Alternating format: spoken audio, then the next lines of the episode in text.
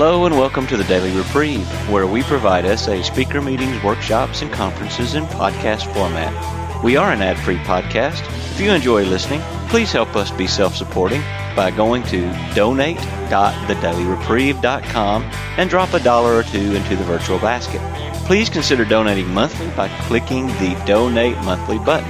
However, one time donations are always welcome. Just click the Donate Now button. Now, without further ado, this episode of the Daily Reprieve.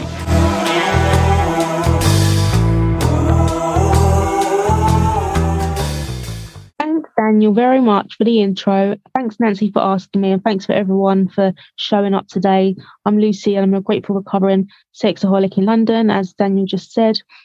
And I gave the topic of the real connection in the hope that it would inspire me to, to talk but I'm kind of inspireless at the moment, and um, every, everything is just grey at the moment, and um, I uh, haven't been inspired. So I'm just gonna you're just gonna get a bog standard experience from hope share. I hope you don't mind, and hopefully, if anyone needs, you know, hopefully God will speak through me. What an what a um honor if God does speak through me. What an honor.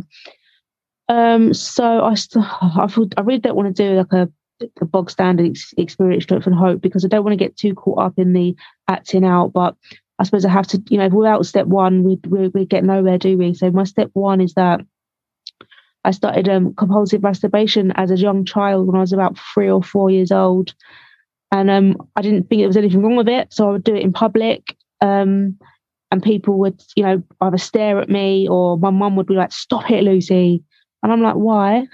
I didn't understand there was anything wrong with it and it, I feel like it got me through my early early childhood years, which were difficult. And I'd leave my, you know, I'd get bored in my in my classroom at school, and I'd just go to the toilet and act out, and that was just pretty normal for me.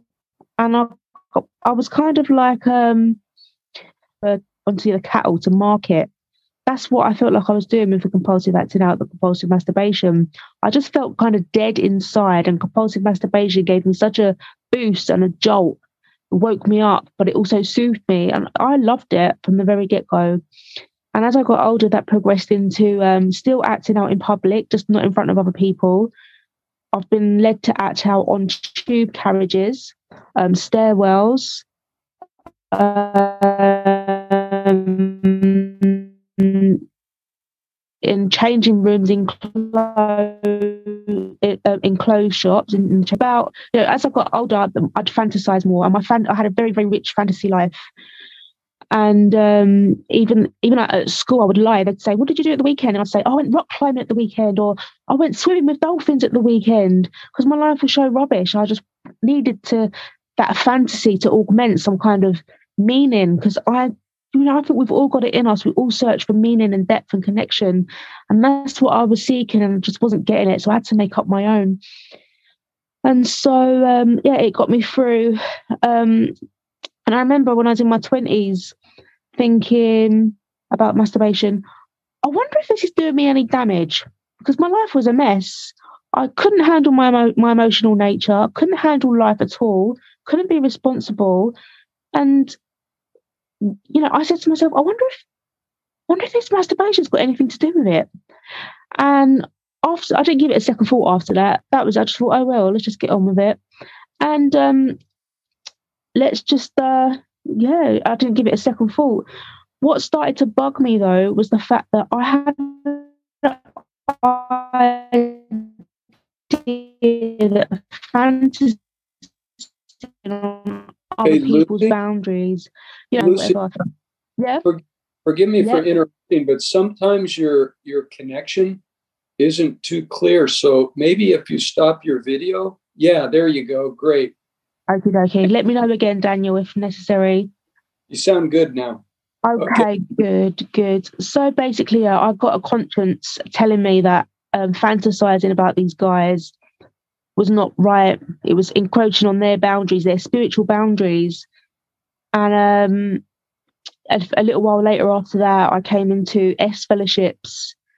And um, yeah, so my my acting out, I'd be late for work. I'd be too tired to go out to socialise from from acting out. And promiscuity that started when I was very young, about 15, and I was having underage sex sex with older guys. Um, my friends all found out and they all dumped me.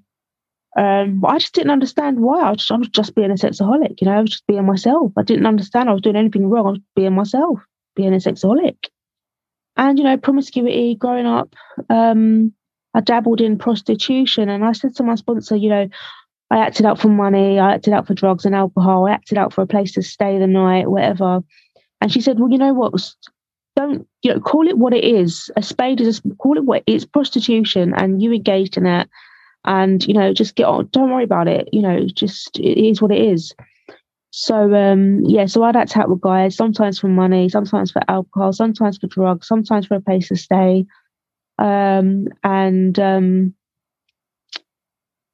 yeah, it was a it, it, it was a mess, you know, and I, I, I grew to kind of hate mm. men, even though they had the thing I wanted. I grew to hate them at the same time because I could never get enough, really, and I just resented that men had this thing that I wanted, and that I had to seek them out and please them and placate them to get what I wanted. You know, I just wanted what I wanted, and I didn't want to have to give anything in return.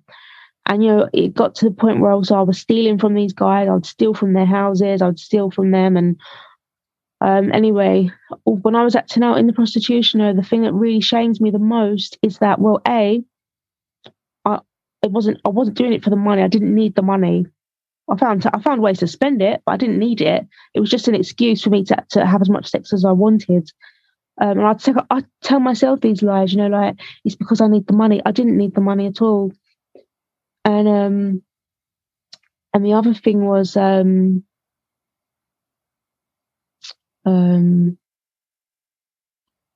can't remember what I was going to say. But anyway, that continued a bit of a, like a road, like a bloody mess throughout my.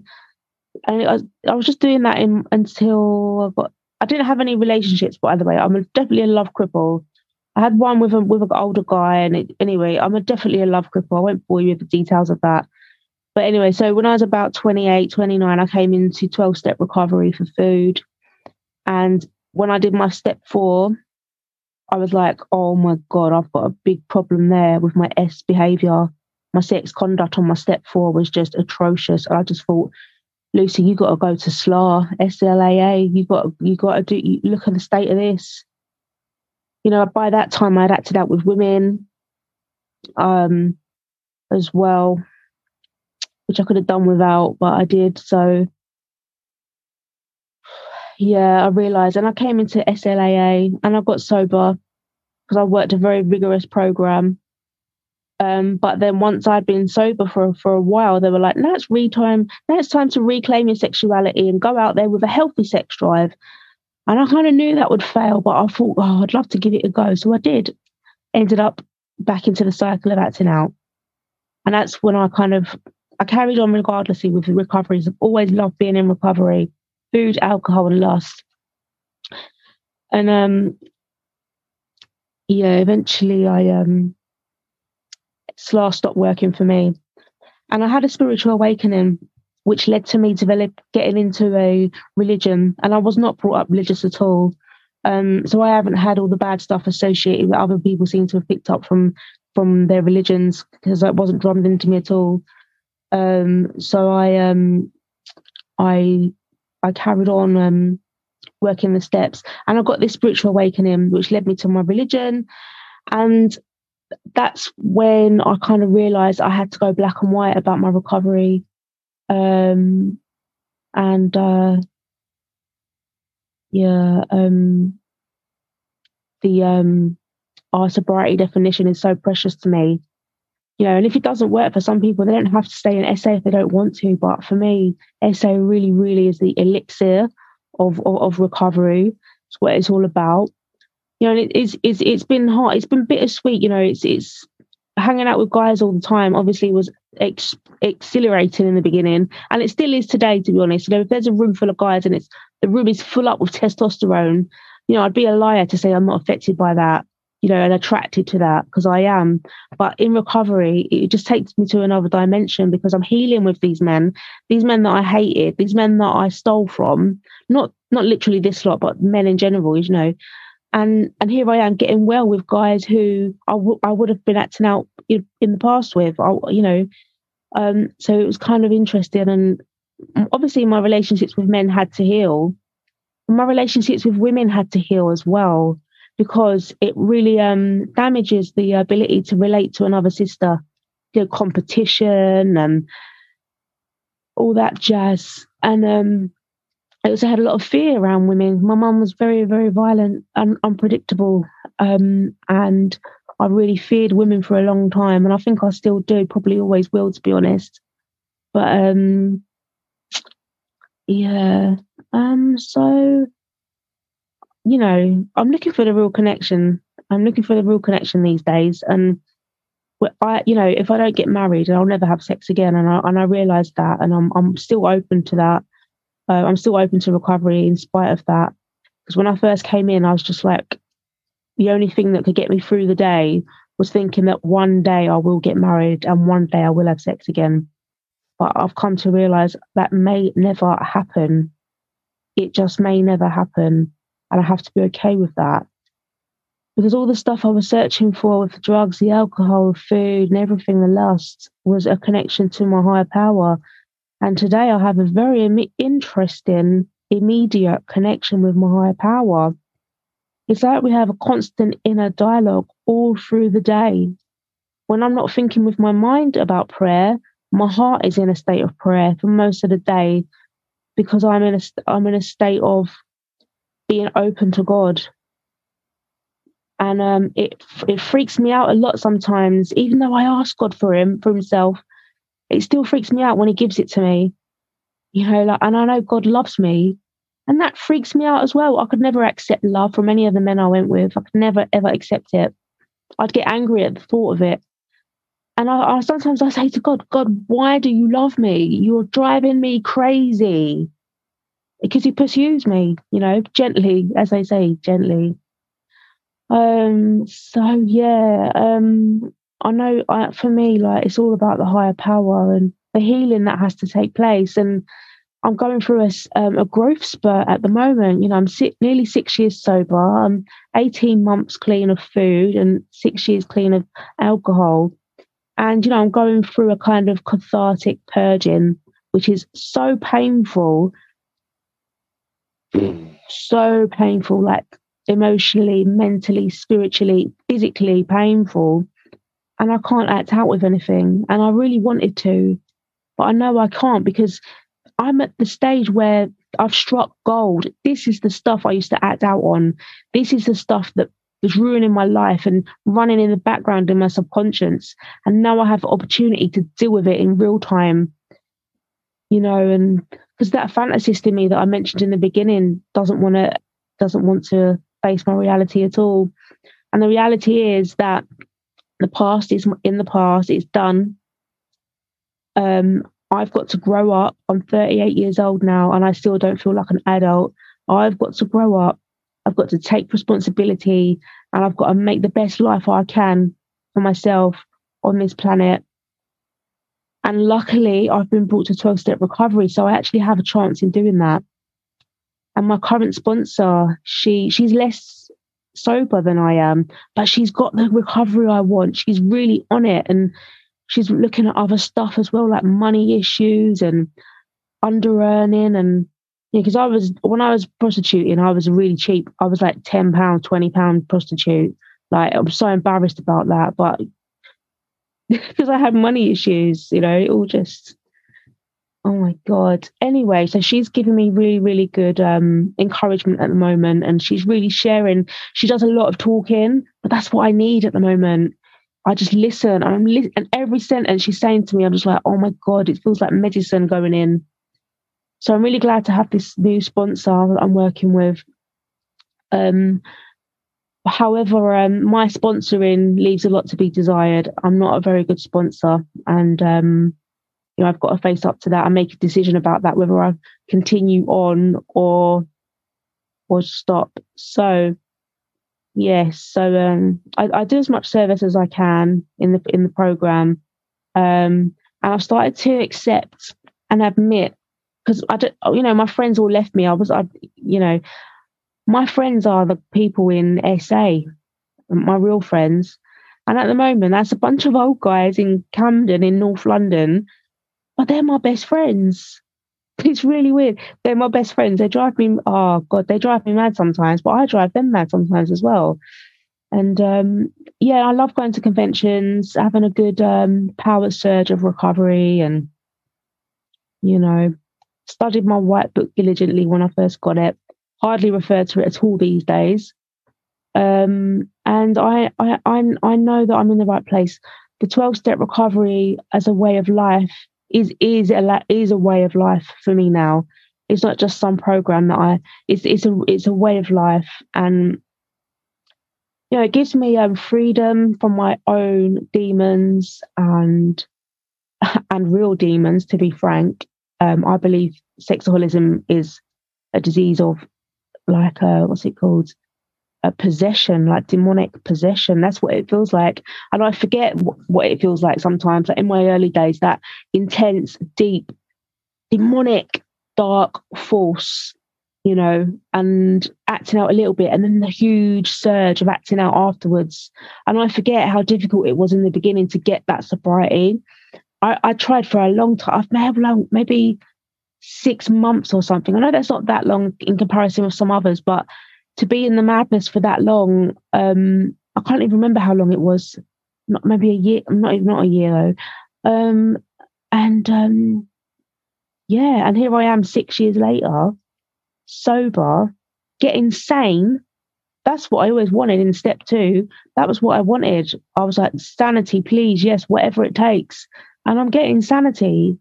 I still have mental health issues. There's a difference. I have sanity around lust these days because I know what I know about lust. I don't I don't press that first button. I don't I don't pick up that first bit of lust because I know what I am and I know how I react.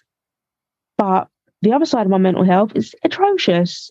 Um, I have very at the moment depression, schizophrenia. Um, it's a mess, but when I'm dealing with the lust in this program, and this is the only place I can deal with it, I can actually have a, a chance at working on the other emotional stuff. Um, when I'm in the lust, I can't address my other my other problems. So being sober is like my basic, my it's my foundation really um, to everything else. Um, health, life, other other programs, and um, yeah, I don't think I could ever give it enough credit. SA it is it's a it's a strong force um, to attach to, and even though I have my higher power as God, I still have my higher power as SA as well, and the the collective um, consciousness of us all. Um, and um, yeah, I, I wish I wasn't a sexaholic. I'd like to be normal, but I really can't picture myself ever being normal. Um, and um, yeah, just trying to make myself open to to to God and stuff like that. But um, I think that's all I've got time. Um, all I've got to say. Um, let me just quickly think. Mm, yeah, no, I think that's it. I think yeah, I think I'm sh- I'm done. Thank you for listening, everyone. Thank you, Lucy. Thanks for sharing. Thank you, uh, thank you, Daniel, and uh, yeah, thank you so much, Lucy, Lucy for that uh, for that share. I really needed to hear that share today, uh, and I'm re- really grateful. I uh, really grateful I got to hear it. Uh, I can't speak for my or your higher power, but it certainly sounded like the higher power was speaking through your share, and it sounded really precious what you said about your relation and your connection with your higher power, sort of walking with with your higher power throughout the day. So um, uh, yeah, and I just wanted to thank you. Uh, it was it was a great share. I got a lot out of it. I got a lot of identification out of it as well. Love the honesty um, as well. So thank you for sharing.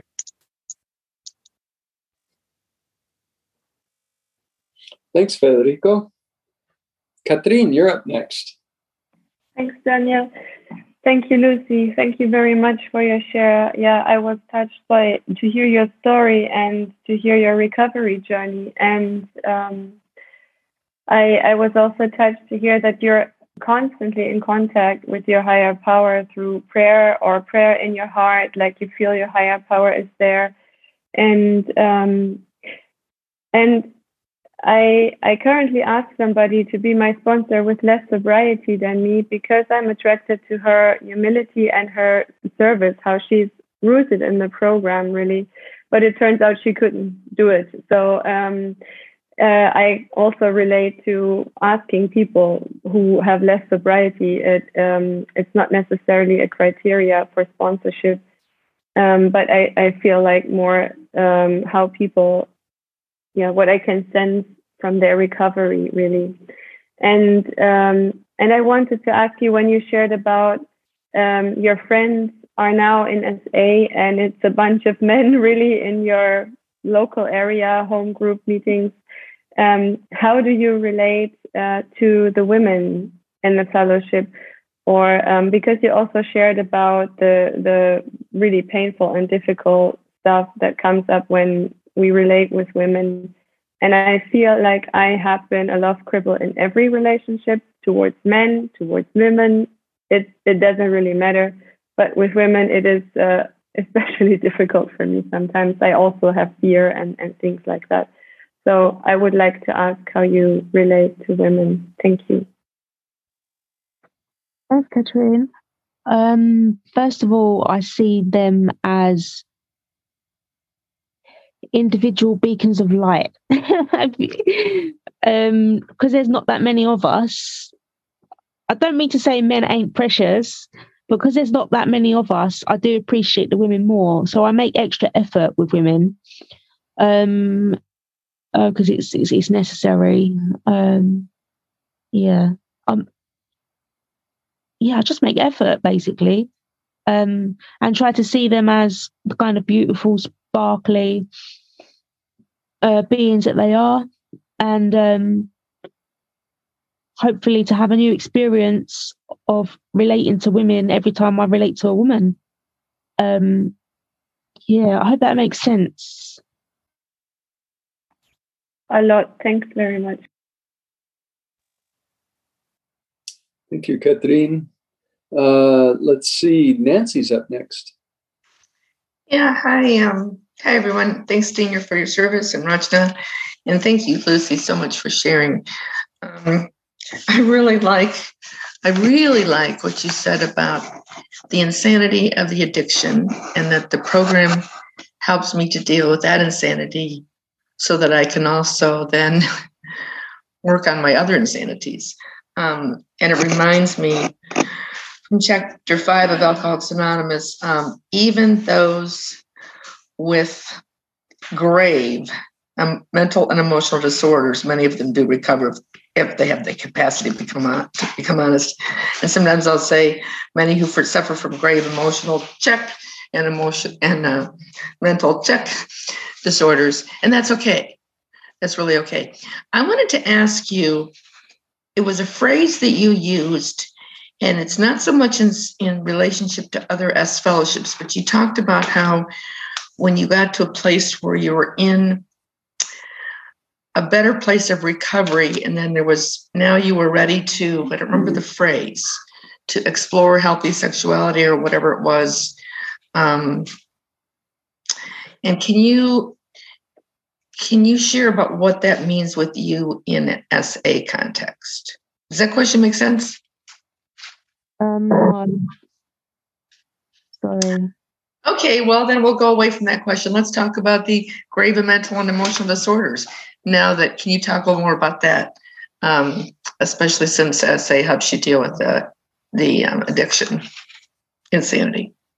Yeah, um, when I work a program, it shows me what is in my power and what is in my responsibility to deal with.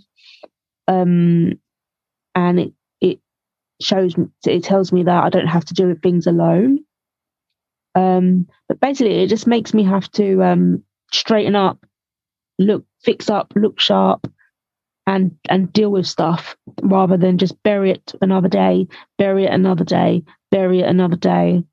Because um, I'm just storing up for myself relapse, relapse, and relapse. Um, so I just kind of like you know pay as you go, just kind of um yeah, to deal with my problems as they come up rather than let them all build up um, yeah.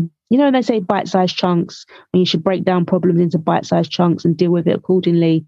That's what program allows me to do. It allows me the space to do that and the mental capacity to do it, and the humility to act on it, to act on my to-do lists and act on my who can I get to help me lists.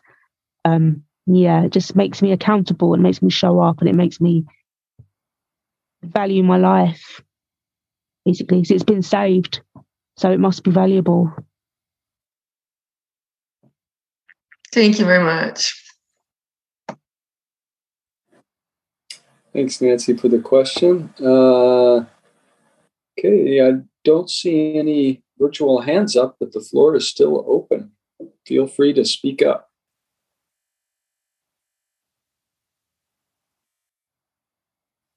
Lucy, uh, thank you so much for the share. Daniel, uh, I qualify. Uh, I love that idea about prayer. And sometimes actually praying with your mind, and then other times just praying with your heart posture. Can you just talk more about that? Like today, for instance, what did what were the prayers you said with your mind? What what was the prayer you felt in your heart? Uh, always love to hear people talk about that. Thanks. Well, the prayer in my heart today was mainly um, to be blunt. I'm bereft at the moment emotionally, spiritually bereft. And so sometimes um, I can't put words onto that. So it is coming from the heart. Um, the prayer is beyond words and sentences. It's a brokenness of heart that I unite to God. I unite it to God and feel seen by God with with that.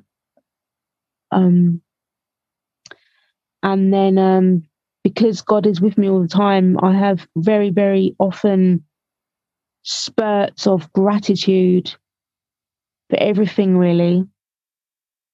Um, so, a general sense of gratitude, which I get by writing lists daily.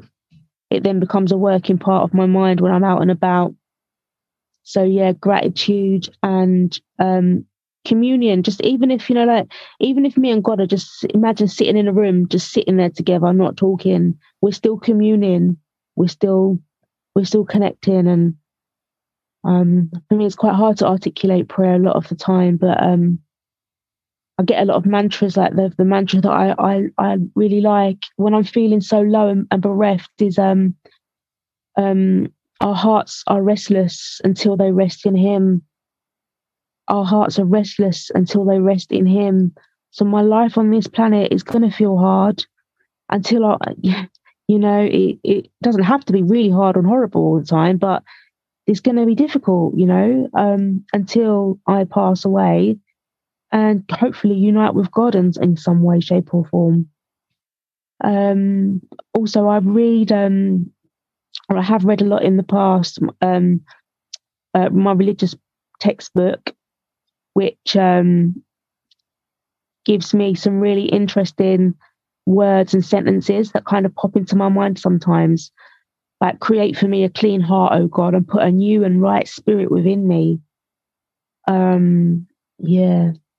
It's basically uh, using all my senses to indulge in the prayer. So, words, feelings, music. Sometimes music is really helpful. Um, yeah, the full spectrum. I basically binge on God. I do basically. People, some people think I'm a weirdo for that, but it's what I need to do, and it's what God calls me into. So who who is anyone else to say that someone else's program isn't working for them? And yeah, anyway, that's it. All right. Thanks, Daniel, for the question, and Lucy. Okay, uh, Brian K, go ahead. Thanks, Brian K, California. Um, feel honored. Uh, my higher power definitely spoke to me through your share. Deeply appreciate that. I also definitely relate to the demonic possession uh, notion you brought up. I, I, can't imagine demonic possession being worse than what I experienced. Definitely resonate on that. What actually happens, I don't know. I think that outside issue, but I definitely related to that um, deeply like your use of the word elixir. That was an elixir of the English language. Um, your, your, your vernacular is really, really, really wonderful. in terms of um, the God thing, I, I get that as well. Um, I used to um, think that he's so heavenly minded, he's no earthly good was true. Now I realize I'm no earthly good if I'm not completely heavenly minded. And I resonate with that 24 by 7 notion as well. If my mind, in fact, the the, the metaphor I have, the big book is full of it. Um, the, you know, on God, it depends on God. Everything's on God. So I get that. I'm buying into that. Um, and and if my like last night, I, I woke up and my brain was into lust. And if I don't consciously turn towards my my higher power and the book from my faith tradition, um, I turn it on audio and just listen to it. That solves the problem. And and I've likened it. The metaphor I have is if I if I'm missing vitamin C, I've been told my tongue will crave foods with vitamin C. It can tell.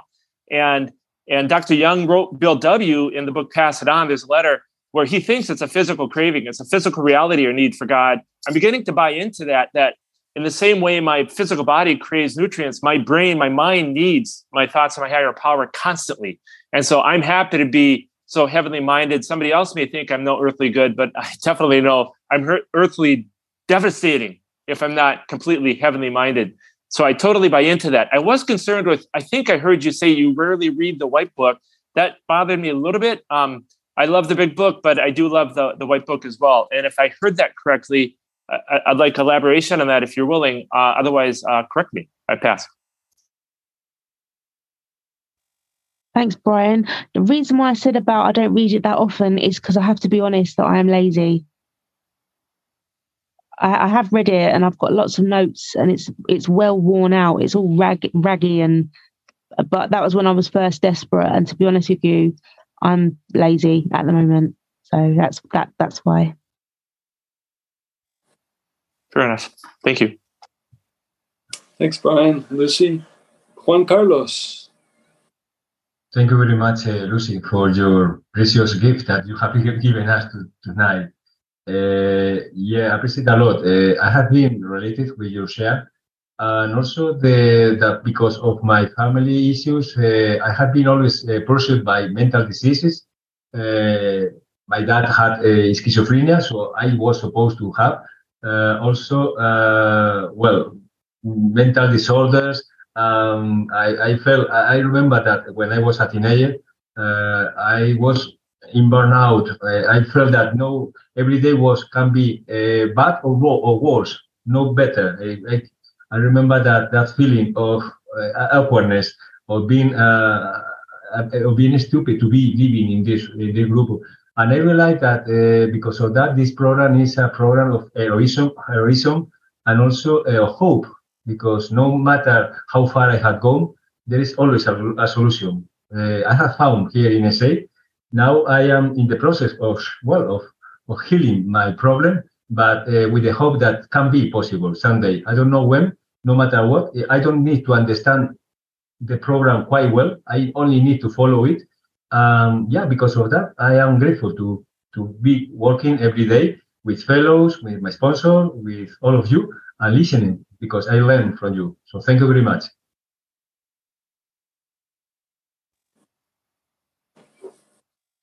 Thank you, Juan Carlos. I don't know, Lucy, if you had any comments or you want to go on to the next. Mm, there are no comments from me. Thanks. Okay, thanks, Lucy. Uh, next up, Sarah. Thanks, thanks, Lucy. Uh, it was nice hearing you. It was nice meeting you.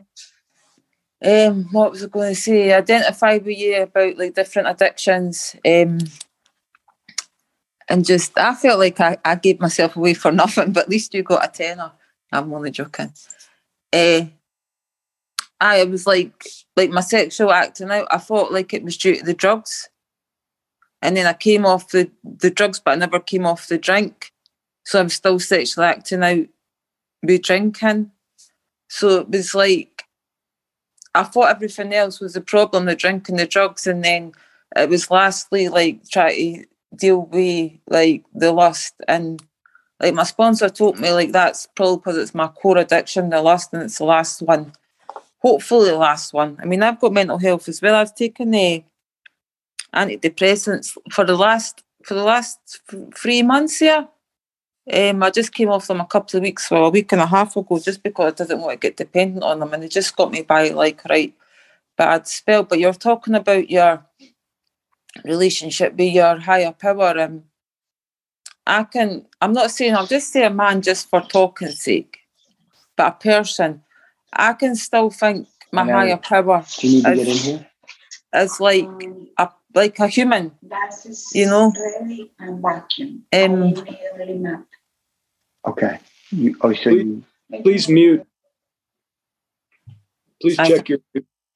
Thanks. Thank you. Um, like a human, like at first I thought like my higher power's distant, no they are not going to turn up for me, and I kind of got that. But today I'm realizing that I feel like my higher power wants to separate me from relationships and keep me alone, and I'm just realizing that's what my relationships were like out there. But I didn't actually realize that's what I was creating for myself, and it's not true. So how do you like?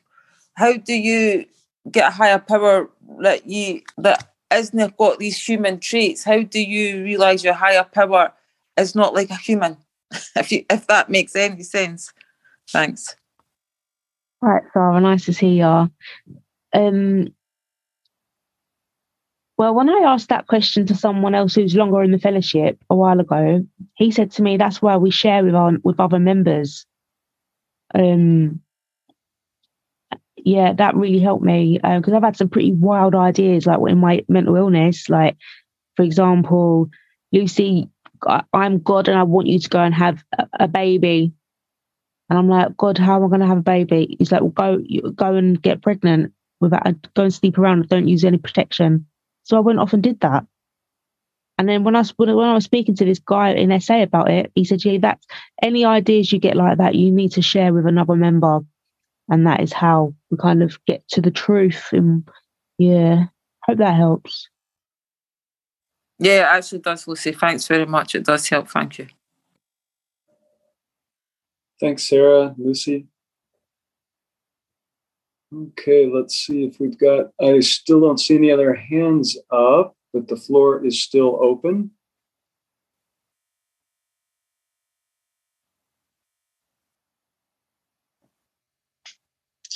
I'm Nancy sexaholic. I just wanted to respond to a question in the chat.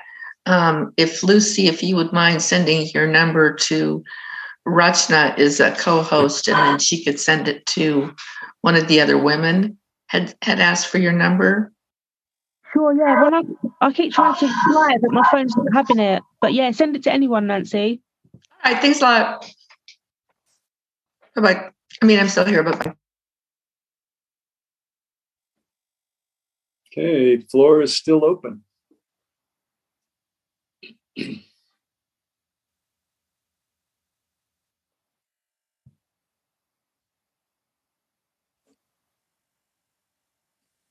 Hi, I'm Jenna. I'm a sexaholic. I can share. Sure, go ahead. Thanks so much, everyone, for being here. And thank you so much, Lucy. I felt like you 100% shared about the real connection and you just shared from your heart. And I just, I really admired and um, I admired how, I don't know what it feels like to be on the inside, but on the outside, you just, it's, I just admired how straightforward you were and how it seems and in any in all of your sharing and responding you seem connected within to yourself and that you know yourself well and you just give your answer and you say your truth. And that's something that i feel like this disease particularly eroded in me you know just that the disease just had me doing whatever would work um, and all the lying to myself that oh this is fine. I'm fine with this and probably god wants this. All the convoluted spiritual thinking and lying and i just hear a lot of like freedom from that in you and that's what i hear at least i feel inspired by that. Um, i don't have any questions. I just wanted to tell you that i so appreciate you sharing and um, i i'm coming back to sa and i always think it was just gone for a little while but i was gone for like 12 years and there's a lot of wreckage and loss in that um, in 2000 and I was in until, 2006 and had good recovery with good, lots of good in-person meetings with men and women. And I and I left, you know, and I didn't connect, didn't connect how how my life was going with that. So uh, I can't tell you how meaningful it is to me to hear your story today. And it and, and people say, you know, the first time is a gift, and the second time you have to work for it. At least that's what they say in AA. Um, and I'm really experiencing that in SA. Like that's that connection with God, that God connection in, within myself. I feel like it was just gifted to me that first time around. Uh, I was with amazing people, and somehow, I mean, I had to learn it. I for sure had to learn it. I'm probably totally glossing over those years of screaming and raging in meetings. But the bottom line is losing it and getting it back is hard. And yet, you know, just really opening my heart. I liked how you tried to talk about your connection to your higher power. It's not something that's easy to talk about, like that rawness or just opening up in the brokenness or whatever we can do.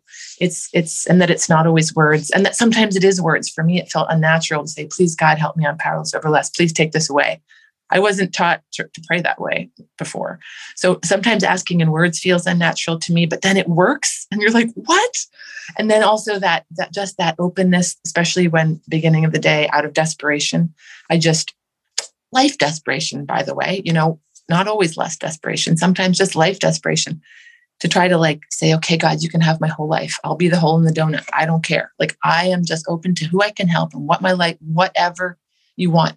And that creates this, like you were talking for me, that sort of a space in my heart with God that can that can be there through the day. So thank you so, so much. Um, I hope I hear you again sometime. Thanks, Jenna. Okay, yeah, we've still got uh, probably good uh, 10 or 12 minutes, so time for a few more shares still.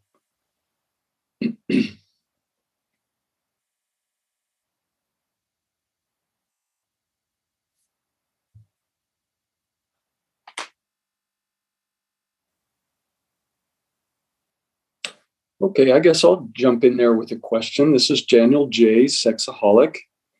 Um, I think you mentioned that you didn't feel you were a good sponsor, and I totally identified with that. and I don't know if it's you know the too much perfectionism defect that I've got, and it just kind of permeates into the, this program or whatever. I guess I've had maybe I don't know, six or eight sponsees, and I have yet to take one all the way through the 12 steps. I've got somebody hanging on around the 10th step and kind of stalled out there a little bit. And, but I can't, it's hard to get rid of that voice in the back of my head that, man, you're not ready to be a good sponsor, you know. But my sponsor tells me, no, it's all you got to do is just share your experience and, you know, on the path that you've walked. So I'm just wondering what your experience was and how you came to that conclusion that uh, uh, about sponsorship. Well, oh God. Well, the thing is, um, I get confused. I'm working like, for example, I'm working with like five women, and they're all at different places in their steps. I just I get I get confused. I forget about what a lot of pe- people have said, have told me and confided in me. Yeah, I forget. Um, and um, because I've worked the steps so many other ways myself, I always think, what's the best way to help this person? Um, and I've, I'm, I'm, you know, I worry that I've, I've kind of not done the steps as not perfect because there's no perfect way to, to do them, is there? I think you're right. There's a lot of perfectionism there, a lot of fear. I feel like I've got people's lives in my hand, and I'm like, you know, it, it does matter. The, our relationship does matter because my relationship to my sponsors that really matters to me.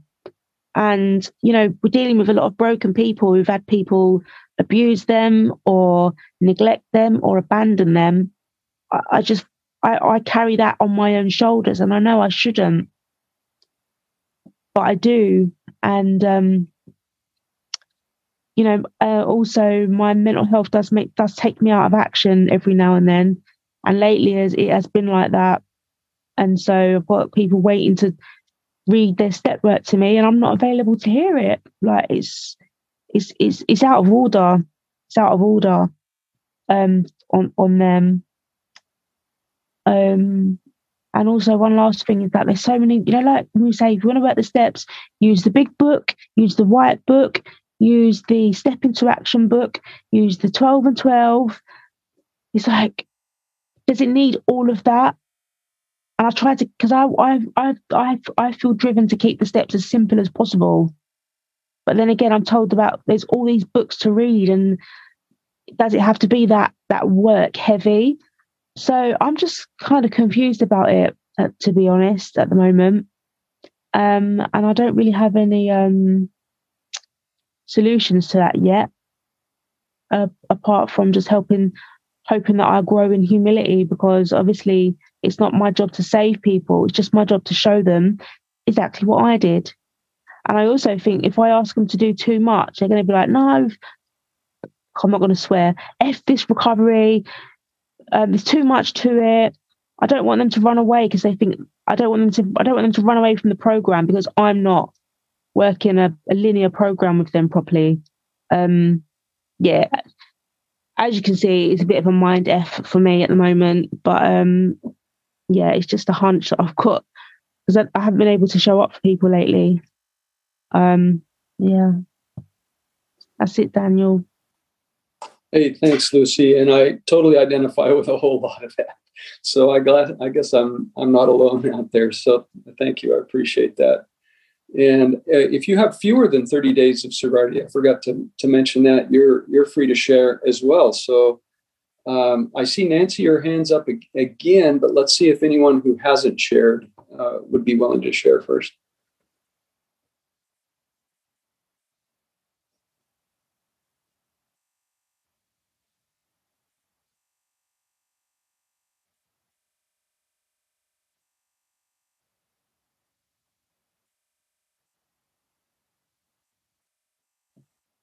Should I pop in here, Daniel? Okay, yeah. Uh, let's go with some double dips, and I know Brian has uh, some quotes he'd like to read as well. So, Nancy, you go ahead, and then we'll go with Brian. Yeah, I've got a question about what you just brought up.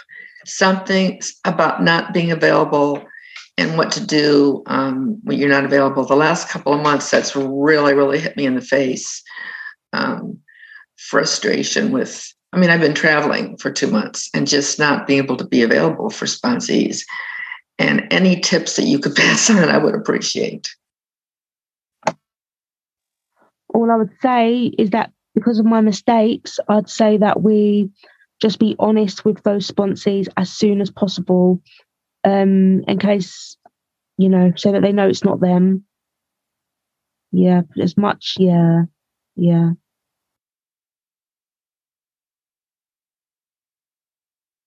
Thanks. Thanks, Nancy and Lucy. And Brian, you had some uh, higher power big book quotes, I think. Well, first, I just wanted to say thank you for your share on sponsorship. I, I could feel the compassion and love you have for your sponsees. And, and my higher power gave me a sponsor who wouldn't break a bruised reed or quench a smoldering wick. And I desperately needed that because I would have been one of those who freaked out if I would have had a militant type do this, do that, do this. Um, and so I'm extremely grateful for that. And I know that I couldn't see the path ahead except that others had gone that way before. And you're you're you're you're you know so so my all I can do is be the brightest bulb on that path possible. And you are one bright bulb. I just want to let you know that. But regarding your your higher power thing, um, I read every in the big book, the 24 by 7 higher power thing. I really appreciated that aspect. That that's one big takeaway for me because they need assurance. Bill W. In, in 12 and 12, step two, at the last sentence says, every meeting is an assurance that God will restore us to sanity. And, and on page 56, I read every night, for the first time, he lived in conscious companionship with his creator. What a mind warp compared to my faith tradition and how I grew up with, with my creator. And then on page 25, the central fact of our lives today is the absolute certainty that our creator has entered into our hearts and lives in a way which is indeed miraculous. And another another uh, warping thought there, uh, because um, anyway, yeah, with with my history, uh, well, with, yeah. Anyway, I just those sort of I read those every night to remind myself of what you just said. It's okay to rely on God in big decisions, and the the White Book says it's trial and error, and the Big Book also gives that same sense. So I just wanted to thank you for that. I pass. Thanks, Brian. Yeah, thanks, Brian. And Buddy, I see your virtual hand up. Hey, thanks. I'm Buddy. I'm a recovering sexaholic. And um, thank you, Lucy, for sharing today.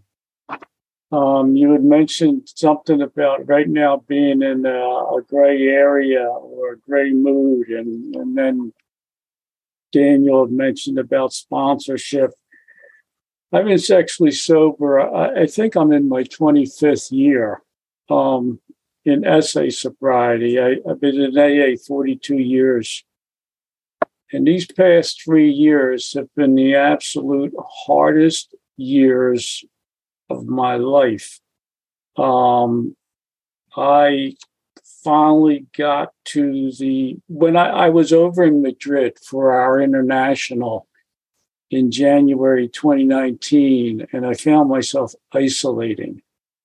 And when I came home, I got to start really working real deep on what was going on inside of my me and and the root of the issue is is called complex PTSD that goes all the way back to my near death when I was eight, when my older brother drowned. So I've been working real intensely to try to process all of this. Um, and a lot of times, like I call my sponsees for help um, because I might be in the midst of a panic attack or, or just a whole physical PTSD response where I can't be available for them. And I need them to help me. Um, and as Daniel was mentioning it, um, yeah, I've sponsored a lot of guys through the years, and I don't know how many of them are even still around. Um, I don't know how many of them ever finished the 12 steps. I just can't remember. But the one thing that comes to my mind is that this is a fellowship, it's not a partnership. And what was impressed upon me, and I impress upon the guys I sponsor, is if my phone number is the only phone number you have, you don't have anything. you need to get phone numbers because this is a fellowship. And if I can't take your call, call the next person on your list. Don't just rely on me because I can't keep you sober. And as I said, there may be days where I'm going to call you to ask you to help me to work through something. Um, and as I said, that was made real important to me in the beginning. Like this is a fellowship, not a partnership get lots of phone numbers and and just if you need to talk, which we all do, start going down the list. Um, so that's all. And and thank you, thank you for sharing today. That's all. Thanks. Thanks, buddy. Uh, Gregory, I see your hand up. Yeah, thank you. I'm Gregory sexaholic from Cyprus. Thank you very much, Daniel and Direction, for your service, and uh, thank you very much, Lucy, for your share. I I absolutely loved it. I'm uh, I'm fairly uh, new to the program. Uh, I am, you know, preliminarily in NA. Uh, I've done the steps there, and I just started working steps in SA. And um, you know, I just, I want to extend out a you know a huge thing thank you. You know, I, I, feel really grateful for being able to listen to your share. Um, and you know, although I didn't identify uh, that much with your story, uh, I really loved your connection with your higher power. And uh, you know, as previous members shared, you know, it gave me, know, to say the least, hope. You know, and uh, and then you know being in continuous prayer it's uh, it's a dream you know? And uh, yeah that's all i have to share. Thank you so much. Really grateful.